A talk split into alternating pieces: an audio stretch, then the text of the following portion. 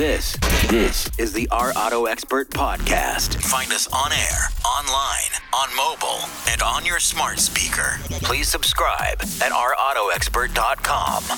Our Auto Expert. Our Auto Expert. Our Auto Expert. Our Auto Expert. Now, here's the host of Our Auto Expert, Our Auto Expert. Nick Miles. Well, times are interesting. Locally created, nationally celebrated from the northwest to the southeast. This is America's car radio show. If it has a throttle, we'll feature it on air, online, on mobile, or on smart speaker. This is our auto expert. I'm your host, Nick Miles, along with Truck Girl Jen, who had a little bit of a problem getting in this morning. Just a little. Um, she called me first thing and said, oh, "There's snow where I live." Uh, there's a lot of snow where I live. and uh, and she, I said, you know what, it'll be melt. So when we talked at O Dark Thirty this morning, um, there was my driveway was full of snow. Mm-hmm. By the time you got to my driveway, it was all gone. All I can say is uh, Washington had a lot more snow than Oregon this morning. Yeah, there was a lot of a lot of uh, snow wherever you were this morning. Uh, Chicago, maybe not so much, but Washington had a splattering. Oregon had a splattering. uh, but we managed to make it in for the show, and a good thing we did too, because uh, we have a lot to talk about on today's show. We're going to, uh, of course, keep you up to date with some car buying as it relates to coronavirus. What's going to change? Well, it'll be a main topic of discussion, I'm sure, for everybody in the next, uh, they could say up to 18 months. We'll be dealing with this, although I don't think it's going to be that long. Uh, we are also going to talk to Mercedes Lilienthal. If you thought that you had bad weather where you live, she drove uh, on the Alcan Rally with her husband Andy. Uh, we'll talk to them and also going to have a chance to find out about a car I'm pretty much in love with. Uh, there, there are some amazing new Mercedes SUVs out there. Uh, we're going to talk about those. Perry uh, Stern is going to talk to us about the McLaren adventure that he had in the UK. So he flew into the UK. He was going to drive a McLaren. Does your pen not work? No. All right, you better lick it. No. Um, you drive to. We drove to. Uh, he he drove to Geneva for the Geneva show, which never happened. But he still got to drive the car. That was fun. I, he was one of five people that got to do this adventure. Yeah, That's so cool. yeah.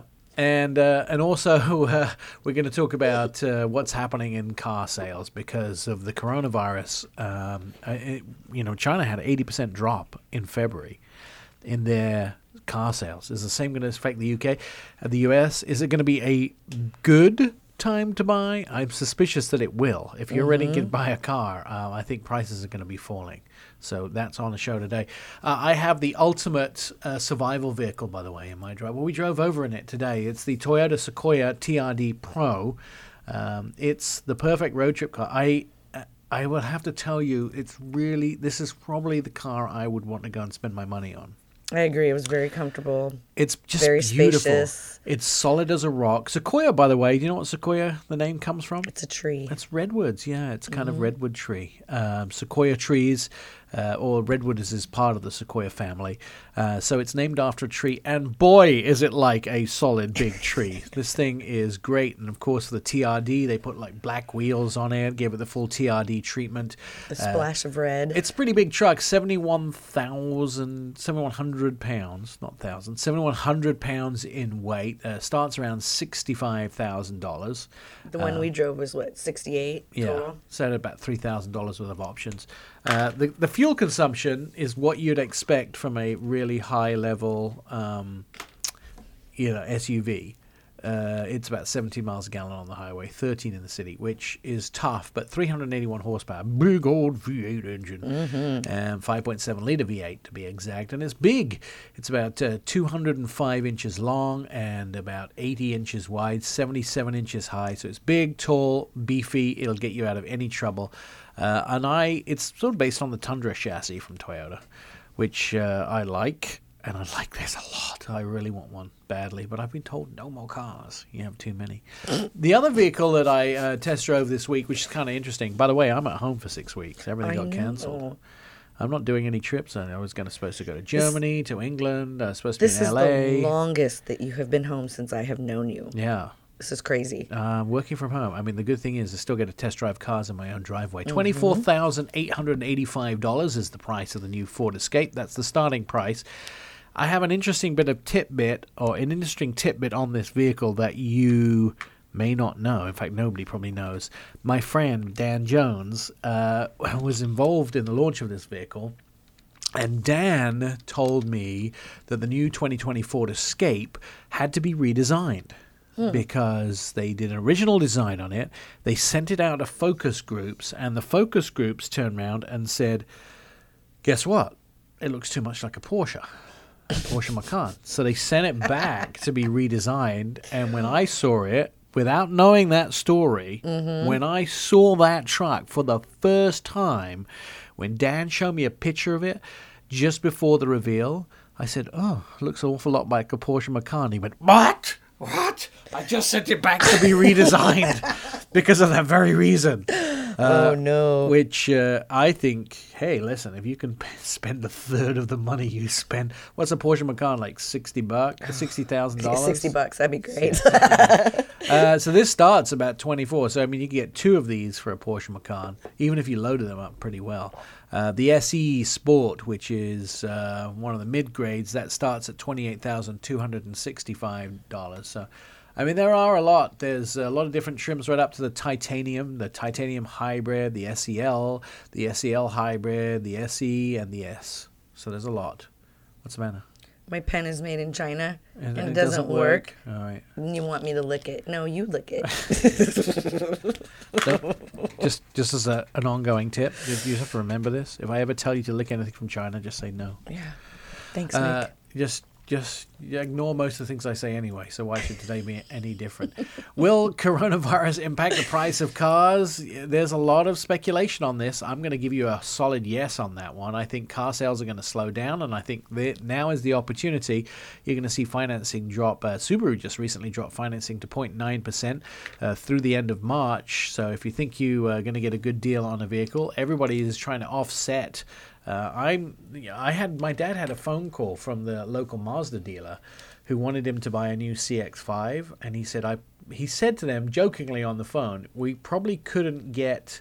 You could wouldn't take my current two-year-old CX-5 and give me a new one for the same price. And the guy goes, "I might be able to do that." Wow. because there's so many incentives on those vehicles. So uh, it might be that if you've been waiting to buy a new vehicle, you're going to wait maybe till the summer or something like that. Now might be the right time to do it. We're going to tell you all about a bunch of new vehicles that are going to be hitting the road.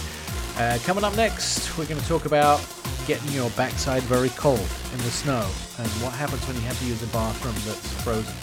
Coming up. You're listening to Our Auto Expert.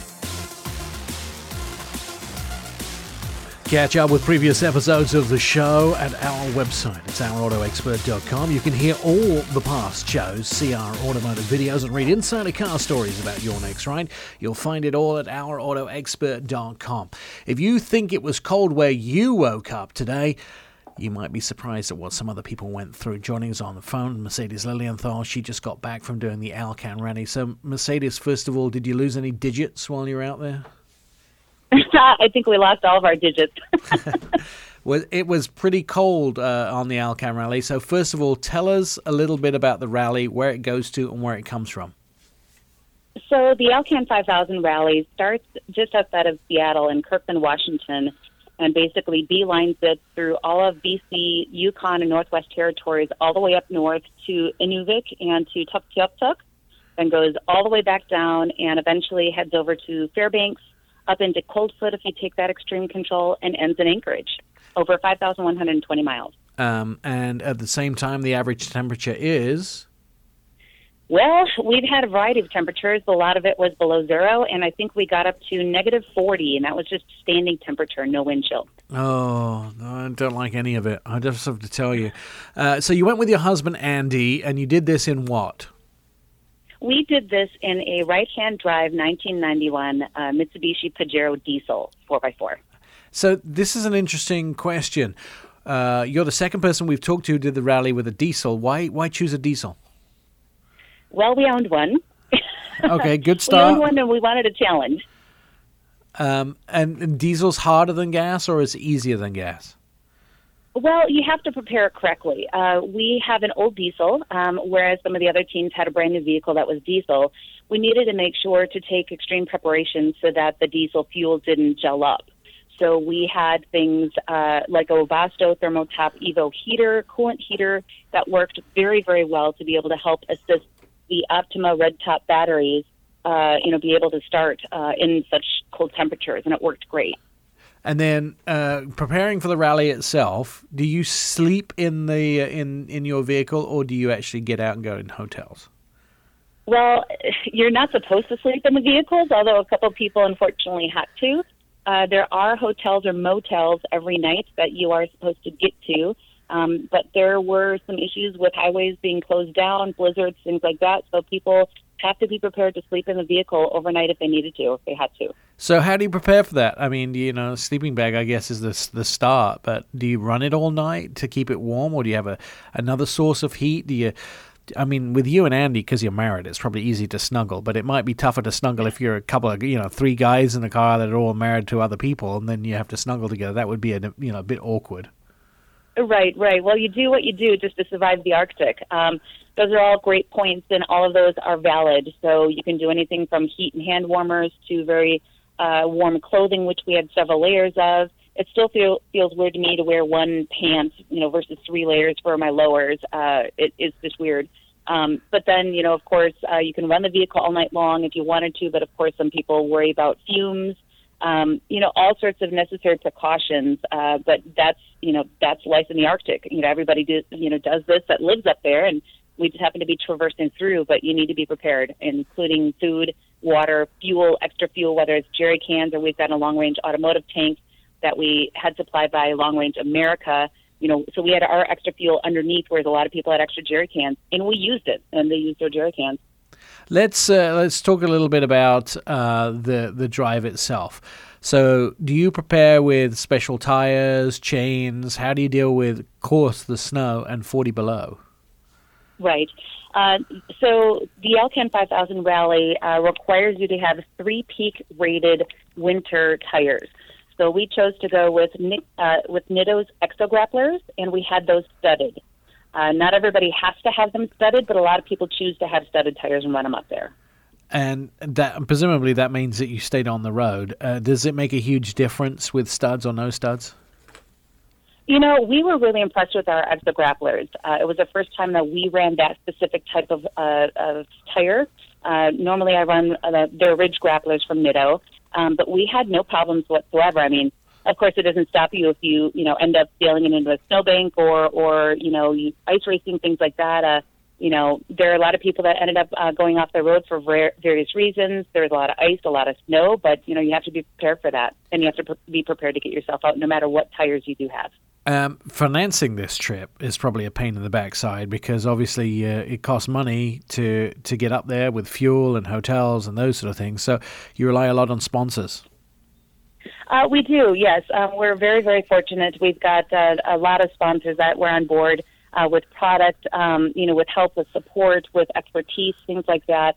Um, too many to mention, but if you go to cleanchefculture.com um, or Clean Chef Culture on our social media, you'll be able to see all the sponsors some of which we already noted on this call. Um, I, w- I would also tell you that this happens every two years, but uh, every four years. But there's a summer version as well. Is is that the way to start by doing the summer version?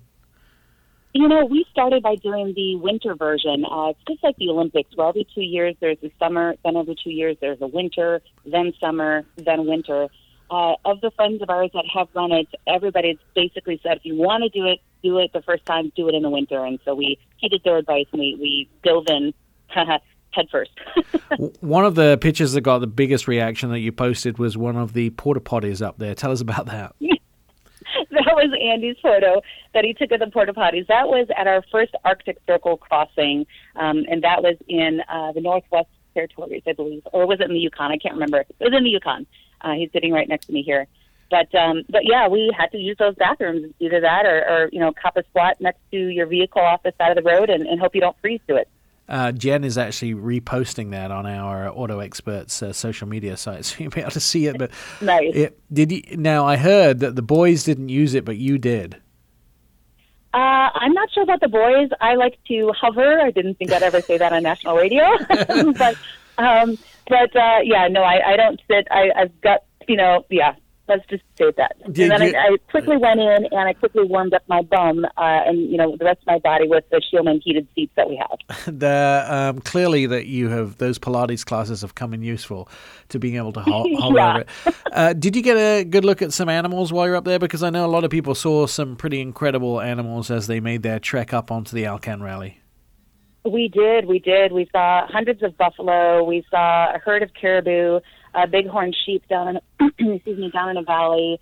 Uh, we almost hit a wolf, which was terrifying. Um, locked it up and, and swerved a little bit, but Andy, you know, awesome driver that he is, saved it as the wolf decided to bound right off. Um, you know, after we heard rumblings, there was a wolf that was uh, on the road somewhere. And um, boy, there's even more. A marten. We saw a little marten weasel type thing. Uh, deer. No elk. Um, we saw some native birds up there as well. Yeah, and moose. Oh gosh, yeah, seven moose. How can I forget the moose? My gosh. Yeah, they are the size of a truck as well. Now the big question is, you've done it once. Would you do it again? In a heartbeat. Uh, was that much fun? Was it? Where can we uh, find out more about your trip, Mercedes, and learn about the things that you did on your trip of the Alcan Rally?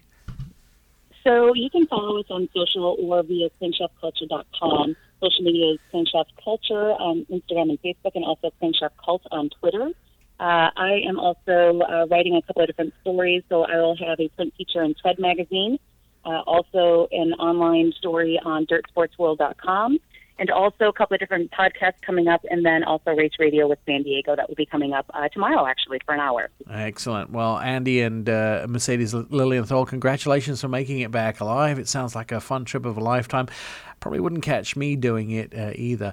Coming up, we'll talk about uh, the new coronavirus video in taking a lift, an Uber, or a taxi, and how to make sure that you stay safe. We're also going to talk about buying a car at this time of year because I'm going to tell you right now, it's probably one of the best times to buy because people are, not getting out to dealerships and buying and selling vehicles. And so everybody's willing to cut you a deal. Uh, we've watched some car prices drop. If you have a new car in your future, we're going to tell you about some things you might consider buying. Uh, people are extending interest rates right now to uh, the lowest that we've seen in a long time 0.9% from Subaru. And that happens until the end of March. There's plenty of other brands out there doing the same. So if you're in the market for a brand new vehicle, of course, this might be the time of year to buy. Uh, we want to give you as best we can all the information that's out there covering these cars, trucks, and SUVs. We're also going to talk about one of those, the new GLE 63 from Mercedes AMG. That's as our auto expert continues. You're listening to the Our Auto Expert Podcast.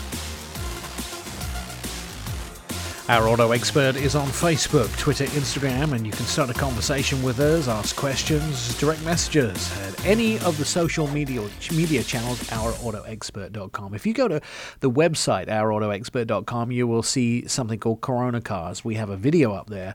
If you are taking an Uber or a Lyft, a taxi at this time of year, and because of the outbreak of COVID 19, you probably want to make sure that you keep yourself the safest that you can possibly be. And so there's some advice there. We consulted a number of physicians in putting that advice together. Uh, but I'll go through it for you now. You should also watch the video because it actually shows you an awful lot that uh, I probably can't give you here. Think about surfaces that are touched. Those surfaces are outside door handles. So as uh, you're climbing into a vehicle, wipe down those door handles where your fingers touch, just not on the outside, but also on the inside as well. And you can have an antiseptic wet wipe in your pocket. Uh, wipe those down. Also wipe the inside door handles, and most importantly, the window switch or the winder, depending on how old the vehicle is. You want to wipe those down. I always suggest sitting behind the driver for the simple reason that every time we talk, there are little bits of moisture that come out of people's mouths. That moisture will be directed away from you if you sit behind the driver. At the same time, if you're going to rent a car, make sure you wipe down all the surfaces that are touched with your antiseptic wipe, which includes the steering wheel, gear shifter, all of the indicators and switches that will be touched around the dashboard. That will keep you safe as much as possible from uh, picking up anything from the interior of the car. One important thing as well go to test drive a vehicle. I uh, swap my cars out with the press fleet quite regularly every week. And what I do when the gentleman comes to drop the car off and pick the last one up, I actually have a wet wipe in my hand. He puts the key fob into the wet wipe. Remember, this is another area that your hands touch. He puts the key fob into the wet wipe, and then I touch the wet wipe, um, not the key fob itself. Uh, then I wipe it down. Then I'm able to touch it. So remember, the key fob is another area people are touched. You may be challenged by getting into a vehicle with a bunch of kids. Now, kids, although haven't been as susceptible to the COVID 19 virus uh, as adults have, and especially older adults who have existing, pre existing medical conditions. So, this is an interesting thing. Kids can be carriers, but they don't tend to be affected. So make sure that the kids wipe down every surface where they sit in the vehicle and they use any kind of hand sanitizer as well. That would work much better for them. Uh, you got to be careful when test driving a car, when renting a car, also when taking a Lyft and an Uber. Now, a lot of people don't want to be uh, gathered into uh, a large area where there's a lot of people, like public transport, but you can uh, make sure that if you're going to do that, you do it as safe as possible with wiping down areas that are touched. Now, uh, Jenna, you do you give anybody a ride in your vehicle? No. No, No. no one's allowed in Jen's truck. No. Just me, myself, and I. All right, so you don't have to this to worry about. no, But but I wipe down my stuff all the time, anyways. Right. When we come into the studio here, uh, you know, because although you know we are the the, the anchor for ten to uh, noon on uh, or whenever whenever the show is, we're the anchor for the station. Uh, we we come here and we wipe down the, all of our areas uh, just to make sure it's uh, fresh, clean, and sparkling. Um, to do that, so it's the same thing when you're getting into a vehicle as well. Let's talk about car prices a little bit. I'm expecting to see those uh, drop somewhat. So if you're getting ready to buy a vehicle, this might be the best time of the year to actually go out and buy one. Just purely because uh, cars aren't selling as rapidly as they were before, and therefore the opportunity is around to actually get those vehicles and uh, get them at a better price than you would have been able to do. Interest rates as well. So if you're going to finance, it might be one of the best times to finance a vehicle as well, just purely because of the amount of droppage in uh, in prices of vehicles. Uh, some people giving a ballpark off uh, again, like Subaru, sixty five hundred dollars off of MSRP. Uh, very aggressive pricing for this time of year. Uh, other car companies are giving as much as fifteen thousand dollars uh, off of some of the big trucks, off of the hood of the trucks, because uh, they want to make sure that the economy doesn't slow so much uh, if you uh, have a new vehicle in your future. Well, and if you're interested in Dodge, we're gonna have uh, we're gonna have Ashton on talk about dollar days next week Yeah. About how you can save a ton of money on the Dodges. Dodge putting a lot of money off the hoods of their vehicles as well, making sure that people have the opportunity to purchase a new vehicle for a reasonable price as well. Uh, how much money can you get off? You know, it's not unheard of getting up to 25% off of these vehicles.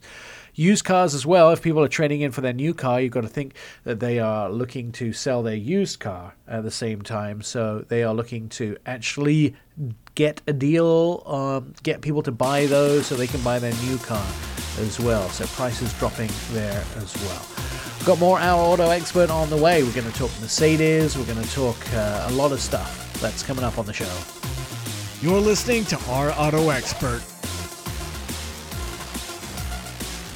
Are you thinking about changing your car? Read some of the most informative reports and see videos that we have made and the newest tech, the latest cars. You'll find it all at ourautoexpert.com. Of course, this podcast is available 24 7 as well. Recently, I got the chance to spend some time in uh, the LA area test driving the new AMG uh, GLE 63S. And uh, joining us on the phone is uh, Kerry Richardson, AMG product manager. Uh, first of all, uh, this vehicle is pretty insane, Kerry, when it comes to power. Hand built engine and completely unnecessary. That's what we like. We like the over the top performance from AMG. So that's what we continue to try to deliver on. So here's the deal. When you talk about a muscle car in America produced by one of the American guys, they have around 500 horsepower. This is an SUV, the GLE uh, 63. Th- This is an SUV that has 603 horsepower. Is that right? Yes, correct. 603 horsepower and 627 pound-feet of torque. Um, that that's pretty insane. First of all, flooring it on a freeway on ramp, which I may or may not have done while I was in Los Angeles, caused my drive partner to go ah, which is what I enjoy. like those types of experiences. right. It's it's very visceral. Uh, AMG is a really visceral company, not only through sight, sound, and uh, experiencing touch, uh, but it's a very visceral com- uh, sort of company. Uh, on the whole, it's all about having an enjoyable experience and at the same time handcrafted luxury. Exactly. And I think what's awesome too about this model is for the first time we're electrifying our, you know, well-proven four-liter handcrafted engine um, with our EQ Boost. So additionally to that 603 horsepower, the EQ Boost can give you up to an additional 21 horsepower and an additional 180 feet, 184 feet power, um, pound-feet of torque. Now that the interesting thing about that, so that's really transferred during uh, acceleration. You can feel it really punching it from uh, from o- sort of off of the line. You can experience that sort of race start feeling, uh, but it's not just what you feel in your body as the uh, as this SUV is propelled forward. It's also what you hear uh, because AMG spent a lot of time working on the sound of the car too. Yes. Um, so we do have AMG performance exhaust standard on this model. Um, and, you know, it's controllable by the driving mode that you select with the Dynamic Select um, program. So there's Comfort, there's Sport, there's Sport Plus, and all of those will have a different exhaust note. But of course, in the Sport and Sport Plus, you can really hear the exhaust pipes roar. One of the things, of course, when you go fast and you have a lot of acceleration, you need to stop fast. Now, did you enhance the braking system? Yes, so we always say at AMG, of course, as well as the car can perform, it also needs to brake just as well. So we do have our AMG high performance braking system on this model, and you know, it's it's safety is still one of our top concerns, and our we make sure that all of our models are equipped with just as much safety um, features as well as performance features. Now on the outside looks great. Uh, very uh, the the louver grill, very AMG, and across the line the AMGs always look great.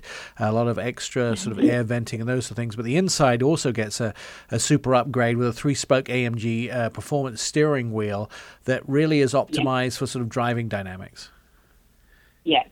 So interior, we have an all new SUV interior design for this model. As you mentioned, we do have the new AMG Performance steering wheels, and those come in Nappa leather, Dinamica, a combination of both, and also carbon fiber.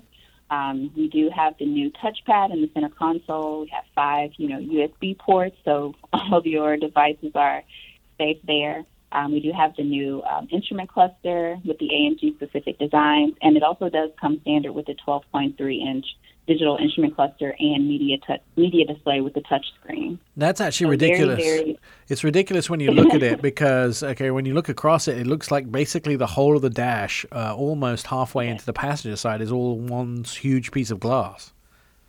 Yes, yes. So it's it's a double bonded, um, so the screens are conjoined, and you know it's a great visual for both the passenger and the driver. But it just it gives the interior a touch of you know upscaled luxury that we are known for with Mercedes Benz. Um, you know, in America, we're very happy to have uh, big SUVs. Most of us know how to park them. Even truck girl Jen knows how to park a big truck. But at the same time, uh, you you you made exceptions for those people that aren't so used to driving vehicles that are of size. You gave it uh, the the Parktronic uh, system as well. Yes, we do have active parking assist um, with this vehicle. And what that does is that enables additional sensors around. So it can assist you with parking. It can um, also tell you when you're getting too close to, to things around you. Um, so we do, and we also have surround view camera. So it's a 360 camera system on this model. So you can always see from different angles, you know, what you're approaching um, with an SUV that is quite large. when, when we look at these vehicles, and Europe is way ahead of the United States as far as uh, headlights are concerned because they have laws which allow uh, dynamic headlights. But you, it didn't sort of really stop you because of American laws uh, putting in some really advanced headlamps as well. Yeah, so we we got as far advanced as the U.S. laws will allow us to be. So we do have the adaptive high beam assist with our active LED headlamp, and we have LED tail lamps as well. So what that does is, for instance, if you're rounding into a curve, the adaptive high beam assist, if it sees any oncoming traffic, you don't have to um, lower the beams to help the oncoming driver see. So it does that automatically. Um, and then there are some cornering um, aspects also. So if you're bending a corner, it does illuminate a little bit further in front of you so that you can always see what's what's coming. Uh, you know, blind spot uh, assist and most of the safety features are there as well. If you don't manage to see something, the vehicle can also uh, assist you as well. Yes, and actually, blind spot assist is one of my favorite features. It's um, it definitely it tells you when someone's in your blind spot, and then also if you're if you're signaling to get over based on radar technology, it will also um, give you an audible noise also to stop, so that you're not you know cutting someone off or haphazardly changing lanes when there's a, a vehicle that you can't see. Um, some uh, luxury car companies don't have uh, all of the connected opportunities that Mercedes have. You you basically doesn't really matter what kind of phone you have. You can still connect it to the vehicle. Yes, we do have both um, Apple and um, Android connectivity with our smartphone integration. So, addition, additionally to having the Mercedes navigation standard, you can also work your Waze, your Apple Maps, your Google Maps. So, any type of navigation or phone connectivity systems that you would like to connect are very, you know, easily plugged into these units. Also allowing like nine USB ports, 115 volt AC power outlet. I mean, you, the, the kids can plug in as well. You wanted to make sure that entertainment was uh, top notch uh, because you input a Burmester sound system. Uh, interestingly enough, I don't see that often in cars. Yeah, so actually, our standard system is the Burmester sound system. Um, it's a great sound system. It comes with uh, 12 speakers, and you can also upgrade to the high end Burmester system um, it's a pretty penny, but it's worth those who really, really care about you know their sound system and want the top notch um, that we have available. So the sound, the standard sound system is amazing for this model, and you know we're we're all about you know making sure the interior cabin is a great experience for the driver and, and all of the passengers. My favorite feature on all Mercedes, introduced with the E-Class uh, a couple years ago, is the car to X communication, and, and this is really where Mercedes-Benz can talk to another Mercedes-Benz on the road. Yes. So car to X is great. Um, what it does is it basically takes the driving um, patterns and experiences that of your car, so it can recognize traffic, potholes, things of that sort, and send that information to other Mercedes-Benz models that models that also have car to X, and that assists you in your route determinations, and um, it can help you know the, the trip that the next passenger is on. So it, it, it's an amazing feature that Mercedes continues to advance and introduce into new models. I like the idea that if I'm driving on an icy road and the, the car in front of me hits black ice, it can let my car know. Uh, and I think Yes. all, all cars should have that sort of communication between them as well. Not only does it, you know, have a really nice amount of technology on the inside and safety features as well, but when you stand back and look at the vehicle, you actually made things like the logo light up at night. Yes. So we have actually two options to where the logo can light up at night. So we do have the illuminated star. That's um, um, a feature that's offered via Mercedes. And then also um, from the mirror housing, there are um, the Mercedes-Benz logo that illuminates from the lamps. Um, there are logo lamps inside of the mirror housing. So once you open the door and unlock your doors, um, they do illuminate on the ground, which is very, very cool to show to your friends. That's just the that's just sort of yeah, like the Mercedes extra feature as well. All right, let me ask you this: How fast have you driven one of these? You know, I've heard that the zero to sixty in this model is three point seven seconds. I'm still trying to get there, and the top speed, of course, is one seventy four. So you know, I'm trying to within the the right scenarios and situations to make sure that I can I can prove those two points. Um, you know, I, I think we should go to a racetrack somewhere and uh, and let you try and keep trying because I assure you, I got pretty close. When, when I was test driving I'm it. okay. I noticed something, and this is more more of a personal question as a why or an understanding question. So when we talk about the GLE uh, 63S, let's let's talk about the GLS 63 um, because you didn't call that an S. You you just have the GL six, uh, GLS 63, but it's not an S. So what is the difference between S and non-S? So actually, for this model, for the GLS 63 and the GLE 63S SUV, they have the same powertrain. Um, and the GLS is the S class amongst our performance SUVs. Um, they have the same powertrain and the same horsepower and torque. Um, so there are no differences as far as um, the like the chassis, the suspension of the two models. It's more of a nomenclature thing. So we didn't necessarily want to put the S with the GLS. That's too many S's in one spot. Oh, I Um, get so it. It's just a nomenclature. Yeah, so for the, these two models in particular, it's just a nomenclature difference. G- Would there be They do have the same powertrain. Would there be a GLS 63S in the future? Not that we're currently working on, but you know, we're always evaluating the portfolio um, to see if we can top ourselves. But as of now, the GLS 63 is at the top of the line. Now, one of right the- along with the GLE 63S. Right. One of the ways the GLE 63S wins is the fact it has race start, doesn't it? Yeah. I I was the first person. I'm proud of this. Very proud of this, by the way, Kara. I was the first person to ever do race start in the S class um, in Germany when I went on the launch of that, and I took it round the back of an airfield, and I did race start, and of course I, we filmed it, and every other journalist wanted to do it after I'd done it. such a trendsetter. Yeah. Like, oh God, it's so needy. Journalists are so needy. You have no idea how they're the bane of my existence. Uh, Carrie, what's the starting price, and when's the uh, when when is the new GLE uh, 63s available? So the GLE 63S um, SUV will be available mid 2020. So it's coming out very soon for um, all of our customers, and the starting price is 113,950. All right. Well, I'll look forward to saving my pennies for that as quite a ride. Uh, Kerry, thank you so much. You can, of course, go to Mercedes Benz website to take a look at the vehicle. And I would just suggest don't forget, my friends, that test driving is free.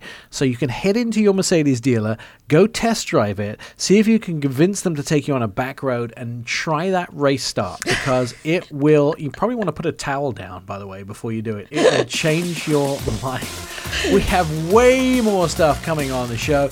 We're going to talk to uh, Perry Stern, Anton Wahlman, and we're going to have some more speedy fast fun. You're listening to the Our Auto Expert Podcast. Locally created, nationally celebrated from the northwest to the southeast, this is America's car radio show. If it has a throttle, we'll feature it on air, online, on mobile, or on smart speaker. This is our auto expert. I'm your host, Nick Miles, with Truck Girl Jen. Uh, we got a lot of stuff going on on the show today, but uh, one of the things that we've uh, we've been touching on is the fact that if you are going to buy a car, it might be the best time of year to actually go buy one.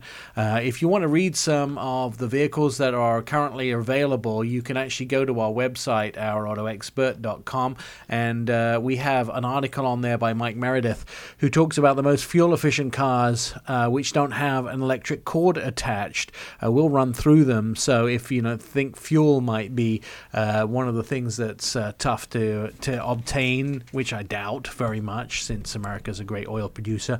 Uh, also, there's a great article um, on the website by Perry Stern, the worst car names in America. And joining us on the phone, Perry Stern as well. Good morning, Perry. Um, we have snow at the studio. Do you have snow at your house? Uh, we had a little dusting yesterday, but it all went away very quickly. Oh, well, at least you survived as well. Um, recent auto show cancellations mean that New York has now been postponed until August. Geneva was uh, was cancelled completely, uh, and you were on your way to Geneva. We talked um, just before you left, uh, but when you were in the middle of your trip to London to drive a McLaren to Geneva, you, the show got cancelled, but you still went through with the drive. Exactly. So you know, we by the, we left for uh, for London before the Geneva show was canceled, and the idea was we were going to drive McLaren's uh, 720S Spider and a McLaren GT to Geneva, and then go to the show. So once we got to London, we found out the show was canceled, but the folks at McLaren did an amazing job of uh, keeping the trip going, and uh, we ended up just driving McLarens out to Belgium, France, back to London, uh, so that we could actually see the press conference that McLaren had planned. They just moved it to their headquarters in England. Um, first of all, Spider denotes a convertible, if you're not uh, familiar with that. Um, this was February, and you drove a convertible in Europe. How, how did that go, Perry? It was a little chilly. Um, I have to say, the first day that we drove, I was in the GT, and that was when it was pouring down rain. So that worked out well. nice, nice timing. But the uh, yes, but the day I drove the 720, it was probably in the 30s, maybe it got up to 40, but a beautiful sunny day.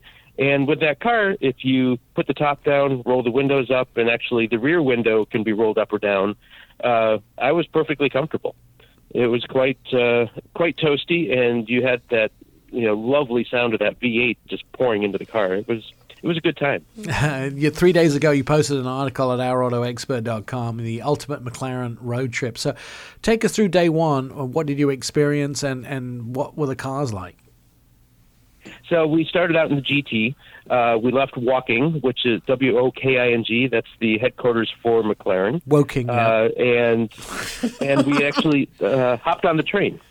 Uh, well, hopped on the train. We drove onto the train. Okay. So we went under the under the channel. Uh, we drove our McLarens onto uh, the train that goes under the under the channel, and uh, ended up going to Belgium, which was our first stop. That was originally planned anyway.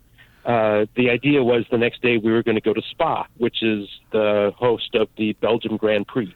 Uh-huh. Um, and of course, you know, we're thinking we're going to get to go do hot laps. Ah. You know, we're driving, you know, we're, I'm driving the 720S. This is a 700 horsepower ultimate sports car. Uh, Amazing. McLaren GT, which is their more comfortable vehicle, that's still over 600 horsepower. So it was going to be fun. Uh, did you get to You're go on the racetrack? We did get to go on the racetrack. Okay. However, when we arrived at Spa, we found it covered with snow. Oh. So it was a very slow rap, lap, is that what you're saying? Yes, as they say, they were not hot laps. No. Uh, they were cold I laps. still have the top down on the 720 though. I see there's a picture of you with the top down driving on uh, on, on your ultimate McLaren road trip uh, uh, article right there at the top. Uh, all right, so let, listen, the, the European roads, uh, some of the UK roads are on the other side. So were you driving left hand or right hand drives? So the the cars were left-hand drive, so it, or or yeah, left-hand drive. So I wasn't uncomfortable with that. Uh, we did spend you know an hour driving to the train on the wrong side of the road, as we call it. Uh, and uh, it took some getting used to. You just had to keep reminding yourself every time you turned into a road of which side to be on. Right. Uh, and then, of course, as soon as we got across on the other side, it was back to the other side again. Right, So well, that- you just have to pay attention. That was uh, yeah. You'd have to think, which most you know, I'm not very good at that. It's, the hardest thing is turning a corner because you you turn from the wrong lane into the wrong lane, and you're so used to going to the left hand side of the road, but you actually have to go to the right hand side of the road, or whichever way around. you really have to concentrate all the time. Uh, it's uh, you know it's helpful when there's other traffic on the road. When there's no other cars on the road, you sit there for a moment, not really knowing what to do. So tell me a little bit about the price of this vehicle, and uh, and, and would you own one? Uh, yes, I would definitely own one if I had the means. Right. Uh, the 720 is was by far my favorite. It was uh, you know this is the convertible. Uh, this is a car that has over 700 horsepower. It will go zero to 60 in about 2.8 seconds. Uh, with a top speed of 124, or sorry, top speed of 200 and I think 10 or so, 210 miles an hour. Yeah, I'm sure you didn't get very close to that, even on the racetrack. No, no, no. As well, especially in the snow. Um, but uh, but it's I mean, but you get inside and it's perfectly comfortable. So I mean, at one point we're driving down windy roads through France uh, at you know as fast as we can go, and the car handles beautifully. But then you come into these little towns and you're going 30 miles an hour, and the car is absolutely fine doing that too. All right, it, it sounds like a fun time. Although I do notice it's only a two seater, so there's just really room for you and your fluffy little dog. Yes, exactly. Although there is enough room in the in the front trunk for a, a piece of luggage as well. Oh, Um, good. But uh, I'm glad very you did quickly that. on the G- Did you go on the GT? uh, the GT is is more uh, comfortable. It's it's it's uh, designed as more of a luxury tourer, but it's still over 600 horsepower and it's still extremely fast. But there's room for there's actually a cargo space in the back for luggage. There's cargo space in front, uh, full leather interior, heated seats. Uh, I mean, perfectly comfortable. I drove it for probably eight hours on the last day driving back to the UK, and it was perfectly comfortable. All right. Uh, Well, I'd like to see either one of those in your driveway. Uh, Perry, stick around when we come back. I want to talk to you about the Mercedes Benz launch that we drove together on. You can tell everybody how terrible my driving was. And, uh, and we'll talk a little bit about the feature of those vehicles. Perry Stern's joining us. You can read his stuff at uh, ourautoexpert.com. You're listening to Our Auto Expert. Catch up with previous episodes of the show at our website, ourautoexpert.com. You can hear all the past shows, see our automotive videos, and read some insider car stories on your next ride. You'll find it all at ourautoexpert.com. You can also read a lot of Perry Stern's articles there. Now, recently, Perry and I got to drive uh, both Mercedes Benz GLE 63S and the GLS 63 uh, around LA. It was kind of a fun day, apart from that pesky traffic stuff, right, Perry? I would agree. I mean, it's hard to go wrong when you're driving, you know, high performance, ultra luxury big SUVs. Is 603 horsepower absolutely necessary? I, I don't see that it has to be necessary. Uh, it's, but it's a lot of fun, right? Exactly. I mean, it's you know, and these are you know, whenever you see AMG on the back of a Mercedes, that means it's going to have high performance and typically high levels of luxury too. And you know, these are two of Mercedes' biggest SUVs, but they certainly don't you know shortchange the performance. I think one of my uh, my favorite portions of the video, you can go to ourautoexpert.com and watch the video there of me driving with Perry. You can't actually see Perry because he was in the passenger seat. But as we got on to the freeway in LA, we wanted to do the 0 to 60 mile an hour test. And so at the light of the freeway, I basically stomped on the brake and hit the gas and let it go. And as we were speeding onto the freeway, somebody cut in front of us from the left hand side who wanted to get off at the next exit there's this little whimper that comes out of Perry's mouth. It's like ah, and I left it in the video because I thought it was one of the most entertaining things. A bit of a close call. I didn't kill you though. Did did I scare you? Uh, no, I, I think I was surprised, and perhaps just making sure you knew that you know something was in our way. Right. Um, I was being proactive. How dare they interrupt my television broadcast? It was just completely inconsiderate of them. Uh, it was an You really should have called ahead. Right. we should have had maybe a couple of cars slow the f- traffic down as I was using the on ramp. Uh, one of the most enjoyable things, I think, was the fact that you uh, you sat in the driver's seat with the massager on. Oh yeah, I mean this you know this is the ultimate luxury. I mean you get and there's not just a massager. I mean there's all different levels of massage. You can do a hot massage where it heats the seat up to pretty high temperature actually while it's giving you massage. It, you can even choose a program that will help you exercise while you're sitting in the driver's seat. I know. I, I was hoping I'd lose some weight doing that, but it doesn't seem to have worked very much. Obviously, I need to spend more time in the car as well. Who's buying these vehicles? I mean, we're talking about a vehicle that starts, you know, uh, well over a hundred thousand dollars, sort of one hundred and thirty-four thousand dollars. Uh, this is uh, ultimately a six hundred and three horsepower. It's extremely fine crafted. Who's actually buying those? I would imagine there, you know, where we were down in L.A. driving through Beverly Hills, I would imagine there are a number of these down there. Um, and from what I understand, uh, there's a lot of people that go into the dealership to buy the most expensive one available. They don't even realize that this is the car that's got all the great performance. It's kind of lost on people that just want the expensive one. And I And think granted, it's beautiful inside. I mean, absolutely, you know, luxurious. The you know best soft leather, uh, heated and ventilated seats. You know, in the GLS, you even have heated seats in the third row. So the third row is not necessarily the penalty box. Why do we give such nice things to our kids? I have I just don't understand. The uh, ultimately this vehicle is the pinnacle of uh, a lot of luxury for families who need a third row. But at the same time, uh, it, it's a heavy vehicle, which means it qualifies for the agricultural tax as well. And I know with the G wagon, that was sort of the that's the fashion statement, but this is the practical statement when it comes to a third row SUV. It is, but you also, you know, still get that performance. As you know, we joked when we were on the event that your ice cream will never melt on the way home from the store. Uh, I mean, the the big GLS. I mean, this is a big seven passenger seat, you know, SUV. Will go zero to sixty in around what is it? Around four seconds. Yeah, three point nine for the uh, S and three point seven for the E.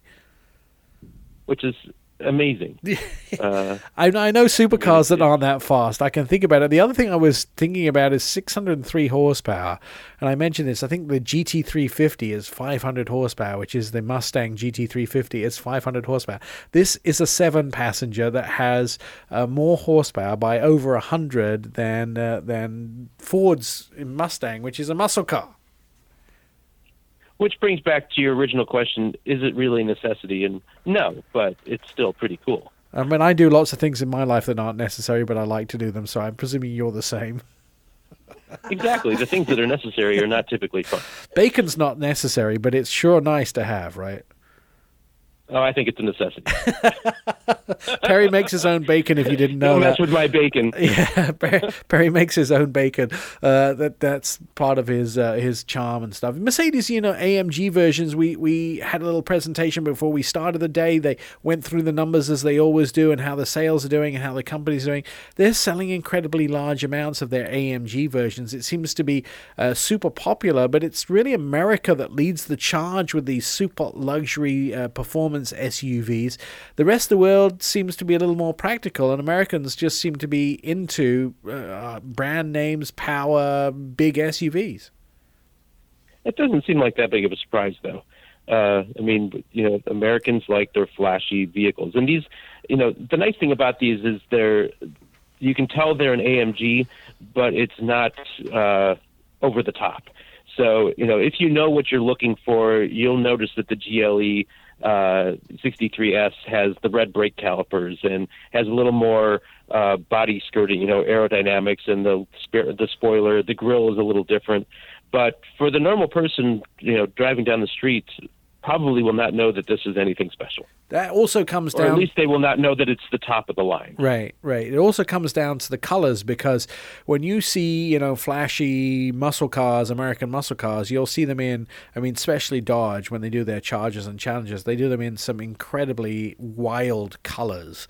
Uh, you know, bright greens and gunmetal greens and and oranges and reds and this sort of thing. But Mercedes are a little more classy than that. Even though they have some interesting colors like the dark greens, they're very subtle and very metallic and they sort of look uh, very adult. Right, and it's I mean that's the thing to keep in mind. It's still a Mercedes, and so you know Mercedes is elegant and you know luxury and style, and that's what these have.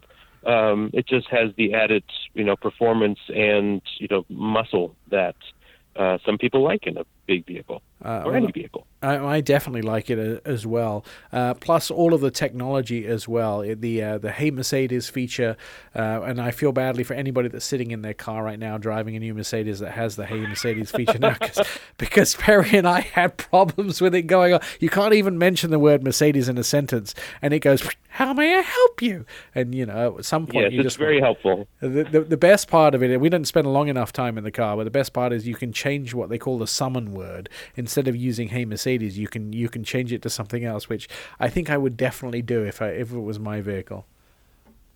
It would be actually entertaining to do it to somebody else's vehicle. you could have some fun with that. yeah, no, they are they are super fun. Uh, it, it, the system's pretty good too, as long as it has connectivity.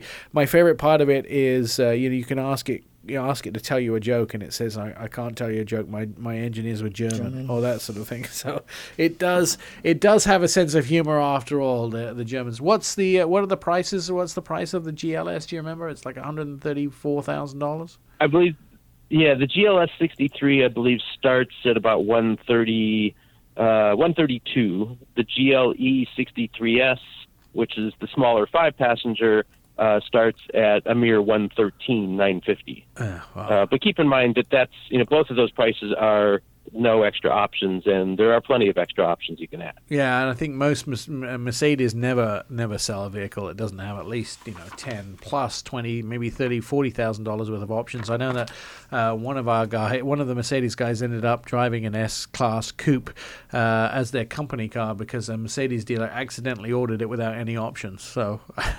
Yeah, they couldn't sell it. Oh no. That's poor Rob Moran, who's the head of public relations of Mercedes. Uh, Perry, uh, thank you for joining us. You, of course, read all of Perry's stuff at ourautoexpert.com. Also, you'll see a lot of his stuff at msn.com, and you might occasionally see one of my videos on there as well. Uh, if you want to see the video uh, that Perry and I, of, of the car Perry and I drove, which is the GLS63 and the GLE63S, you'll find it at ourautoexpert.com. Anton Wahlman's next. You're listening to the Our Auto Expert Podcast. All right, well, uh, our conversation continues on Facebook, Twitter, and Instagram. You can start a conversation with us, have car questions. You can send us a direct message. We'll be happy to answer those as well. Uh, it looks like the coronavirus is affecting an awful lot of workers. Windsor FCA, Fiat Chrysler Automobiles, has asked their workers to return uh, as the car maker plans on running in virus crisis mode. Uh, the production at Fiat Chrysler Automobiles in Windsor Assembly Plant restarts at 3 p.m. or restarted at 3 p.m. on Friday after coming to a standstill a day earlier when employees refused to work because a colleague with the uh, was self quarantining amid the new coronavirus pandemic. But they've asked a lot of their workers who can stay home if they can. They will resume at the mini uh, van plant. Uh, and Dave Cassidy, the president of the 444 local for the Union for Canadian Labour, uh, said that they will stand down and try and make sure that uh, employees have the best care uh, possible. It also looks like uh, General Motors are doing the same. They're asking their employees to stay home that can. If you have to come to work on a factory line, then you just have to put those uh, protocols into uh, into the best way possible uh, into action. Uh, automobile sales expected to be down 19.8% as an economic slowdown takes place. Automotive sales in, in India are down already, and they're expected to be down in the rest of the country. And was reading some devaluation of uh, the expected sales numbers over the next few months, uh, just because uh, we're expecting to have a slowdown in car purchases, which may make it one of the best times to go out and buy a vehicle. Uh, companies still producing vehicles as factories still turn out brand new vehicles, so the possibility of buying a new car, truck, or SUV looks better for those people who can take advantage of some of the price reductions. Now, Jen, truck girl Jen, you you are potentially sort of maybe in the market for a new vehicle. Would this push you towards buying one? You're I don't still know. out to lunch. Yeah, I have. I mean, I already have two trucks, a car, and a boat. That, and I need to downsize a little bit, and then we'll go. You can only there. drive one at a, one at a time. Yeah, well, I'm definitely keeping the black truck and the black car, so it's the boat and the other truck I'm thinking about selling. Uh, would you buy another vehicle? Eventually, yes. So if you sell them, Mm-hmm. would you you just sell the two? That would leave you, and then you'd buy another vehicle. That would be three. So you go from four to three. Well, maybe. I have to keep that truck, that black truck. So, yeah, we'll see. Eventually, it would probably be a Vette. That that's my goal. Oh yeah, God! I, everybody wants to buy a Vette, of course. Well, I have the truck and I have the Camaro, so I just need the Vette to complete the set. oh, of course. Most people just making sure that they can get get around at the same time. Well, it's just me, like I said, so two seaters perfect. Uh, I, I think one of the things is interesting. It's it's a time in which you could really get a good deal on a vehicle. So if you're going to go out and buy one, it's probably one of the best times to do that as well. Uh, we know that Subaru is uh, holding some of its sales over through March, uh, 0.9. Uh, we also know that uh, there are is money on the hood of many vehicles. Uh, at Black Friday, you can get as much as 25% of the hood of something like a Buick. So we're expecting prices to see be somewhere similar to the same. Uh, if if that's at all possible. But we don't know uh, what auto sales are going to do. But there is some very good uh, opportunities to buy a new vehicle. And Jen, you should do it right now. I know. And I know. And Janelle, sweetheart at Nissan, she is um, been telling me that now's the time to get one. so I, I like the Titan truck. If I was going to go trucks, I like the Titan and I also like the Ram 1500. So Right. it's just, there's so many decisions. And you could probably buy uh, an old Ram 1500, not an old one, but a, a, like a last year's one Yeah, maybe. uh, for a really good price. And Yeah. a diesel, too. I don't want diesel, you know you that. I want sports car. Uh, a truck is not a sports car, Jan. A second ago, you it. said you. I know, but I was saying if I was going to get a truck, I have one. I don't know. I'd like a sports car. You but yeah. Okay. All right. How about you, Nick? Um, I would buy. Uh, no, I already have too many cars. I don't want to sell any. I just bought a new. I just bought a new Lexus SUV. I don't need another. Oh, that's beautiful too. Um, I don't know that Sequoia is pretty. Uh, yes, the Sequoia. It's outside in the parking lot here. We're taking a look at it now. Uh, the the TRD Sequoia TRD Pro and uh, black wheels and uh, nice blacked out grill and uh, all of the TRD shocks. Uh, And red brakes. Yeah, red brake calipers. It's got the Toyota Racing Division, uh, all, all of their extras on it as well. I, I wouldn't be sad to own that full time. Nope. Uh, so that's the way to do it as well. All right, coming up, we'll take another look at uh, what's going on in China as Tesla sales uh, get nailed by the Chinese government. Uh, they are going after Tesla for delivering cars with their old NVIDIA based 2.5 autopilot computer instead of the new 3.0 version. Find out all about that and why it's happening coming up on Our Auto Expert. Don't forget, go to the website, check it out. You're listening to Our Auto Expert. Are you thinking about changing your car? And some most informative articles can be found at ourautoexpert.com. Read car reports, see videos, and also some of the newest technology. The latest is all at ourautoexpert.com. And also, of course, this podcast, the Nation's radio show, can be heard there, all about cars. Joining us on the phone is our independent analyst and investor, Anton Wahlman. You can read most of his stuff at Seeking Alpha or The Street. Anton, China goes after Tesla for delivering cars with their old NVIDIA based 2.5 autopilot uh, system instead of the new 3.0. Serious problem for them? It could be because Tesla, of course, has been receiving numerous benefits from the local government, the regional government of Shanghai. But this apparently came from the national government, which is a different bureaucracy altogether. Uh, As I understand it, and I could be a little bit off, it's sort of the equivalent of uh, our own um, uh, U.S. FTC, the Federal Trade Commission. So they have not been sort of as close with Tesla in the past, and they had no incentive to cover this up. So they went after them pretty hard on this. We have yet to see what the final outcome will be, but clearly Tesla's going to have to retrofit these cars. I think that's at an absolute minimum, and the question is just what their other consequences there would be beyond that, if any. Now, violations are always very obvious in the United States when somebody does that, a bait and switch. But if they uh, they do it in China, we don't really know what the penalty could be. That's right. This is unfamiliar territory for most of us who look at this. So uh, this is one where we simply have to see what comes out of this here in the in the near future, and uh, which bureaucrat has an incentive to uh, go light or uh, has some sort of a preponderance to uh, to go a little bit harder on the issue. So uh, we'll uh, we'll we'll find out here in the coming weeks. Now, does it include hardware and software, or just uh, just one or the other? Well, they go together because these are two separate uh, computers, basically, uh, CPU slash GPU, and uh, clearly there's a new software stack that goes on one versus the other. They're written specifically specifically for each computer. So if they swap out the hardware, they're also going to have to load the requisite new software onto the other one. Now, Polestar, which is uh, Volvo's sort of electric luxury car brand, starts production of its Polestar 2. Regionally, they had, uh, or originally, they had Polestar 1, which was a hybrid car, but this is their first fully electric vehicle, and they are probably the biggest competitor to the Tesla Model 3 currently. That's right. So, in other words, they just started production in the last handful of days in China of their Tesla Model 3 slash Tesla Model Y competitor, and uh, it goes on sale in China in the next 30 or so days, and then roughly by the beginning of June, deliveries will start in Europe, and then in the mid-July they will start in the United States and Canada. Uh, only to a handful of cities on the U.S. West Coast, you know, uh, Southern California, Northern California, Seattle, uh, Vancouver, and so forth.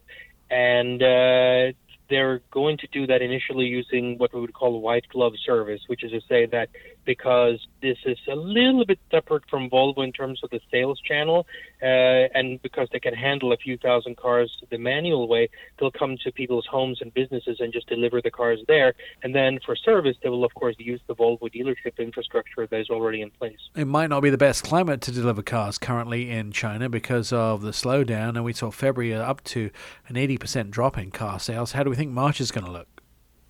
Well, the idea here is that we are now essentially on the cusp of the Chinese market reopening in a major way. So the idea here is that if they started making these cars in the last handful of days, within the next 30 or so days, things should be just about back to normal in China. That is the general idea here. And of course, the situation in the U.S. is completely different and uh, a little bit to be seen here over the next uh, month or two. But uh, that is the idea in terms of where they would start. And then, of course, beyond China, they would try to go to Europe. And Europe, of course, has its own set of problems that are uh, arguably uh, even uh, far more difficult to anticipate right now.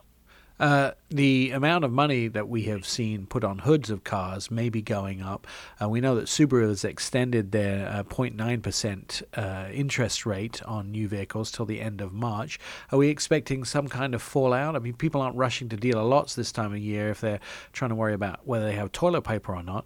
Is the likelihood we're going to see car companies respond in kind to try and make uh, buying a new car a little more palatable? Yeah, so interestingly, here in the last month or so, first what we saw was the supply shock of the supply chain for parts really hit the market first, and there will be essentially a shortage of cars. But then came uh, essentially now a demand shock, which is to say that uh, the consumer is frozen in place a little bit for obvious reasons. So, uh, in the very short term, the demand shock may be overwhelming the supply shock, which is going to yield the conclusion that probably in the very short term, uh, we could uh, start seeing actually some uh, bigger discounts on cars than we were already seeing uh, until the last couple of weeks. Uh, we know that Americans love their automobile. I mean, when you talk about the size of the United States as a massive country, you could fit the UK uh, into 11 states uh, in the United States because it's so large.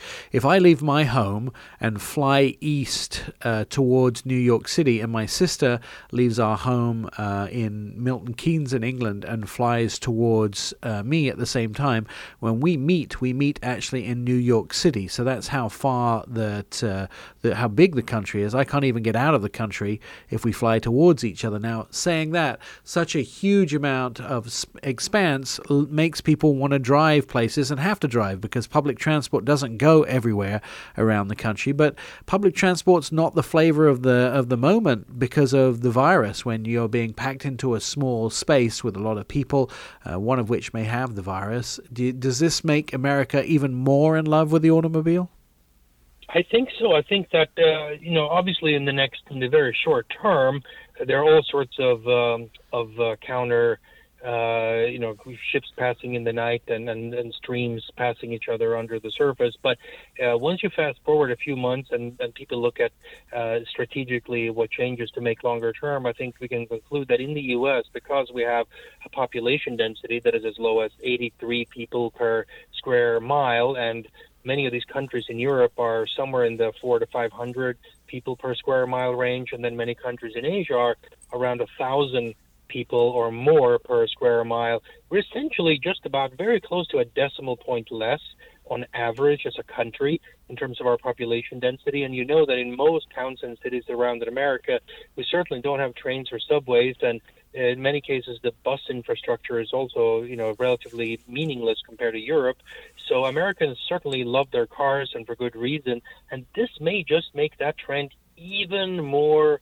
Uh, pronounced going forward. So uh, once we get out of this uh, little craze here for the next uh, small handful of months, it could actually, on a relative basis, strengthen the automotive uh, interest and infrastructure in the United States. Uh, talk about fuel prices and reaction to the coronavirus, and we know oil dropped immensely low, uh, record lows as far as a barrel cost of oil. But consumption's likely to go up because if you have all these people who were taking a bus, for instance, that may be taking an Uber, that could change. I think so too. I think that'll be the secondary order effect here that will come here uh, relatively soon. But in the short term, of course, this was all overwhelmed by the price war, the supply shock, as it were, uh, in a positive way from a combination of Saudi Arabia and Russia that are now fighting each other on who could produce the most amount of oil. And of course, oil fell to uh, nearly a 30 year low as a result. Uh, we we see a massive price difference in places like Texas versus uh, the northwest of the United States. I mean, it's still around uh, two dollars a gallon, or way under that in certain parts of Texas, and yet in uh, the north northwest of the United States, we're talking about bridging on 350 to 380 a gallon. Are we likely to see fuel prices drop by a percentage across the United States? Well, they're dropping right now. They will not drop proportionately to where you see the oil prices have dropped because, of course, there's a fixed amount of taxes and related that is being placed on top of these prices that are not necessarily as a percentage of it either. So, uh, oil prices may go down 30%, but you know gasoline prices may only go down 10%. That's roughly the uh, the kind of order of impact that we might see. Uh, car companies slowing down production. I know that uh, FCA and their Windsor plant had some uh, problems uh, with with workers not wanting to work uh, due to the coronavirus, and the union objecting to the way things uh, were working with different, with the way workers were treated in certain ways. But are factories doing the best they can to to keep everybody in work, or are people going to get sent home? Well, they're holding out as long as possible to make sure that people come to work and produce because otherwise the whole system breaks down. So I think everybody is just trying to you know do what what they can to make sure that uh, they get lucky and don't get impacted by this because really the cost of shutting these things down is is is very material for all of these companies, especially if you believe that the the, the demand for cars will, will quickly come back, and you have a situation where there have been enough suppliers that have been interrupted that there's also a little bit of shortage in the market. You just can't afford not producing these cars. What's what's the best way to find out uh, if you have the opportunity to buy a car at a good price? So you just search the internet for the brands that you're looking at, or is there some kind of index that people can look at to see what's what's well priced right now? I think right now you start, uh, you know, in, in terms of you draw a circle around your home uh, in terms of how many miles you're willing to look, and you just click on all of those dealers and say how far am I willing to go in terms of potentially buying something. And chances are that when you go to their site and you look at uh, car after car, you'll see how, how, how big the discounts are and how they've been applied. And when you start to compare um, you know, dealer to dealer, you can you should basically insist on getting the very lowest, regardless of whether the uh, dealer is 10 miles away from you or 100 miles or even 200 miles away from you. We're not expecting to see any interruption in fuel prices or fuel uh, supply.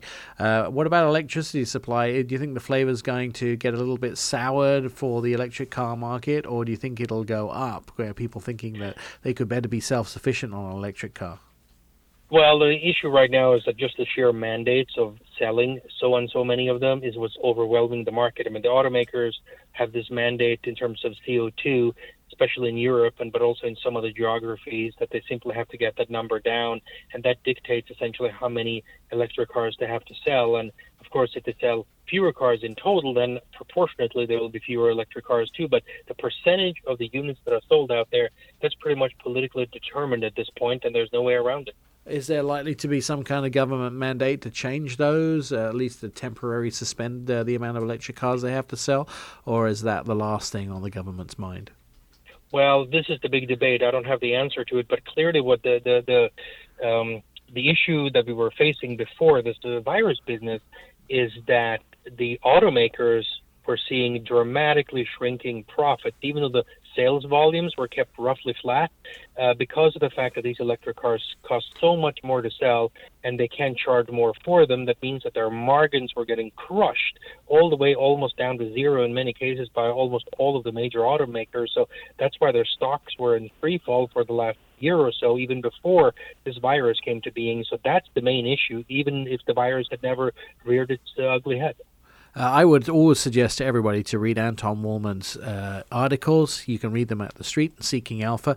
They're always very insightful to what's going on in the automotive industry, especially the reflection of Europe and China. You can see what's happening with electric cars, new tech, and uh, sales figures as well, and some legislation. Uh, he is an independent analyst and investor, and he joins us here every week. Uh, thank you for joining us again this week, Anton. And of course, if you want to hear some of the other commentary that he's made, you can always go to uh, ourautoexpert.com. Scroll all the way down to the bottom of the page. There you'll see the podcast and previous shows are all available there. Plus, you can sign up for alerts and you get to find out all the latest stories once a week as they happen. We'll email those out to you with a list of those stories.